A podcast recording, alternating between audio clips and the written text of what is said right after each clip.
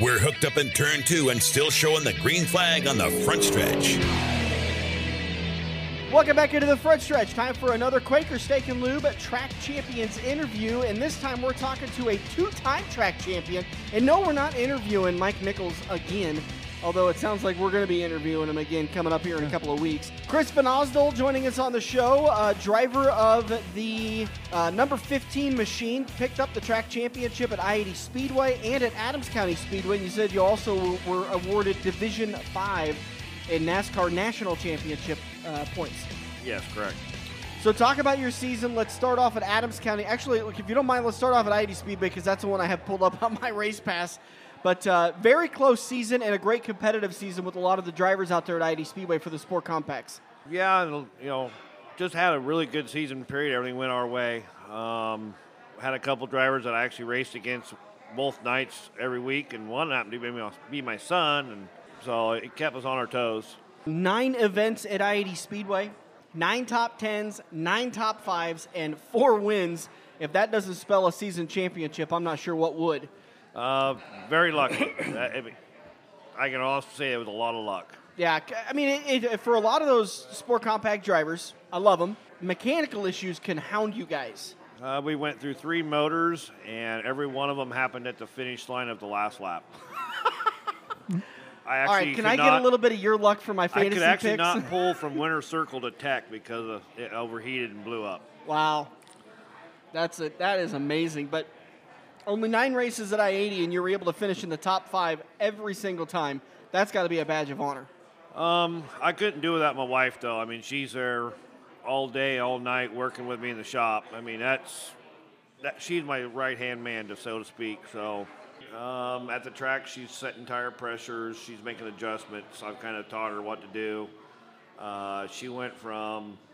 Had a couple T-shirts. One was Kurt Busch. I'm not a big fan of that, but, you know. I tried to change her to Kyle, but she won't do it. Yeah.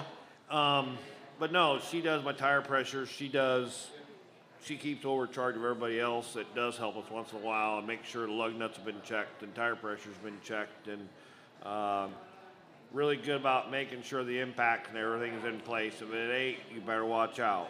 Uh, she, she'll let you know real quick. It's and, and how long have you guys been married? Uh, eight years now. Yeah. So eight years now. It's been a while. It's been a little while than that. Was she a race fan before? She'd been there, you said, once or twice? That was it. Now she's in the pit. She'd rather yeah. be there. Now she's a crew chief. Yep. She, she ever hide your helmet? She was strapped in the car one time, and she said, I retired after the first night. Did she did she do a powder puff race or anything like that? No, actually we had put a motor together for Super Nationals a couple years ago, and I needed somebody to test the motor and make sure it didn't leak oil, didn't smoke, and we strapped her in the car to do that. Yeah. Did she take some hot laps? She ruined the whole night. She started sixteenth and really? finished sixteenth. Way to go! Her biggest momentum of the night was she beat Bobby Shane Key, so she was happy. That is an accomplishment. Way to go. Uh, it, but that's got to be really assuring that, and, and nice, too, that your significant other, your wife, is just as committed to racing as you are and is there with you on, on the nights when you're dedicated to racing. I think she's got a little bit more of the bug than I do anymore. I'm starting to get old enough and settle down, and she's got this problem of while we're already here somewhere, let's go race another track. Yeah. So she wants to keep racing even if uh, the racetrack gets rained out. Yes. So was it her idea to go to Bristol? Been watching it. We kept talking about it. We already were going to Georgia, so we knew we had that money involved. And actually, we were thinking about not going to Bristol, and we had a new sponsor step up and said, I'll help you out. So, yep, Saturday we're unloading the car from Georgia and getting it ready to go to Bristol. Knock all the red dirt off of it. Yeah, it's got, what do we figure? We got... Right now, it's got Georgia dirt on it, South Carolina dirt on it, and Alabama dirt on it. So it needs a wash job. Let's talk about your uh, season at Adams County Speedway. Once again, picked up the track championship. seventeen races you attended at Adams County Speedway. Started sixteen features, thirteen top tens, twelve top fives, and six wins on the year. ten NASCAR wins throughout the season. That's pretty damn good. Yeah, just the right place, the right time. I mean, really, there were some pretty bad wrecks, and I zigged and zagged the right directions and made it through them. I, I think it's a little more than a, than right place at the right time. There's, I mean, with those, but I could see what you're saying with those Sport Compacts, because you guys all kind of race in a bunch, and you got to be in the right position on that last lap to get the momentum run and get out and, and get that lean. It's it's all about momentum. It really yeah. is. Um, making sure you start it. Don't be sleeping on the start, because it all matters. I really don't know what to say other than, you know, it just everything went really well for us. Yeah. Uh, have you had a season in the past where it was this good? Is this a common thing for you? Two or three years ago, we were knocking on the door. Just had some things not fall our way.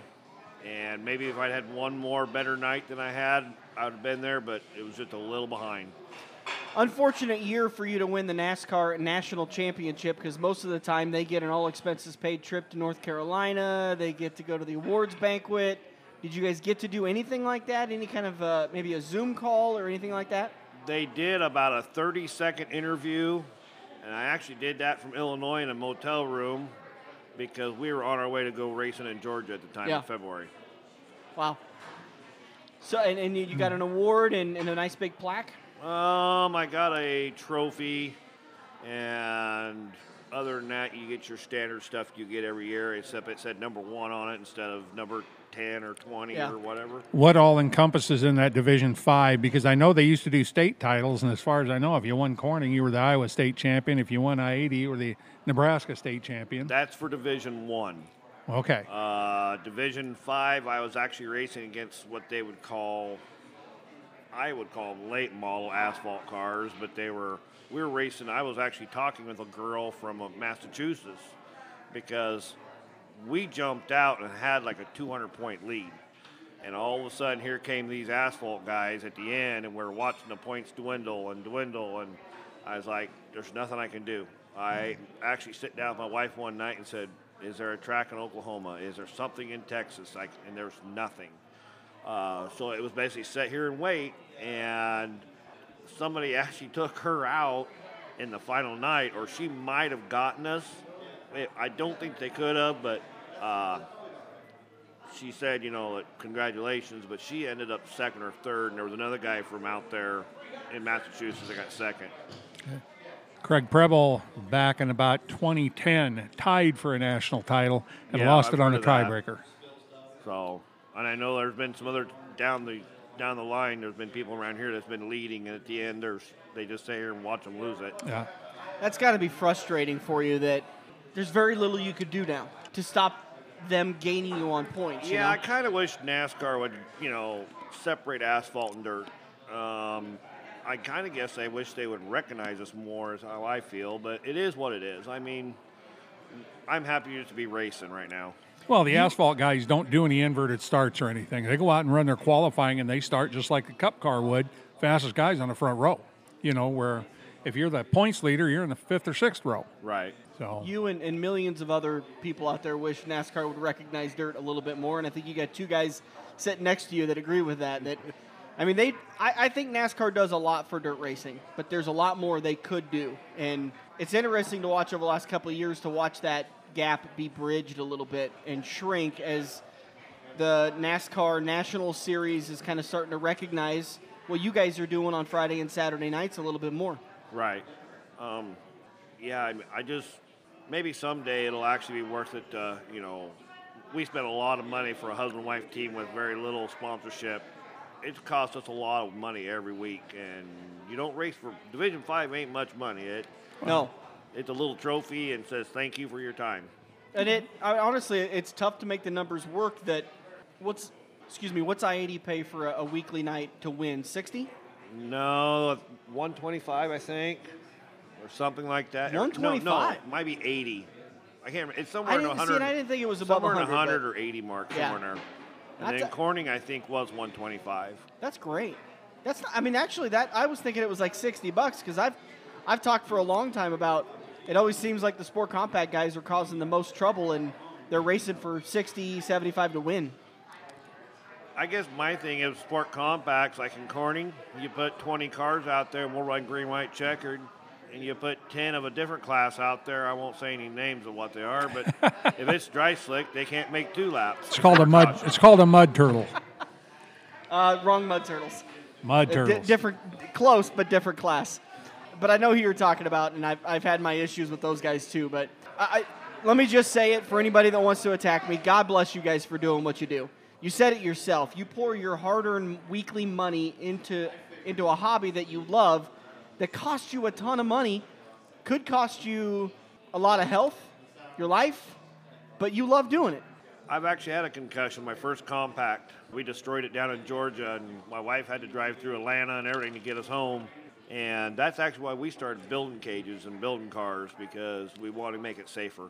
Yeah, that's a good deal. Uh, and safety is incredibly important, but unfortunately a lot of times cost interferes with safety.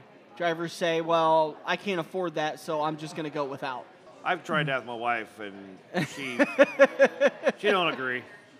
Tell me about your boy that races, uh, Brian, I assume. I've actually got two boys that race. Okay. Uh, one is Tyler Housley.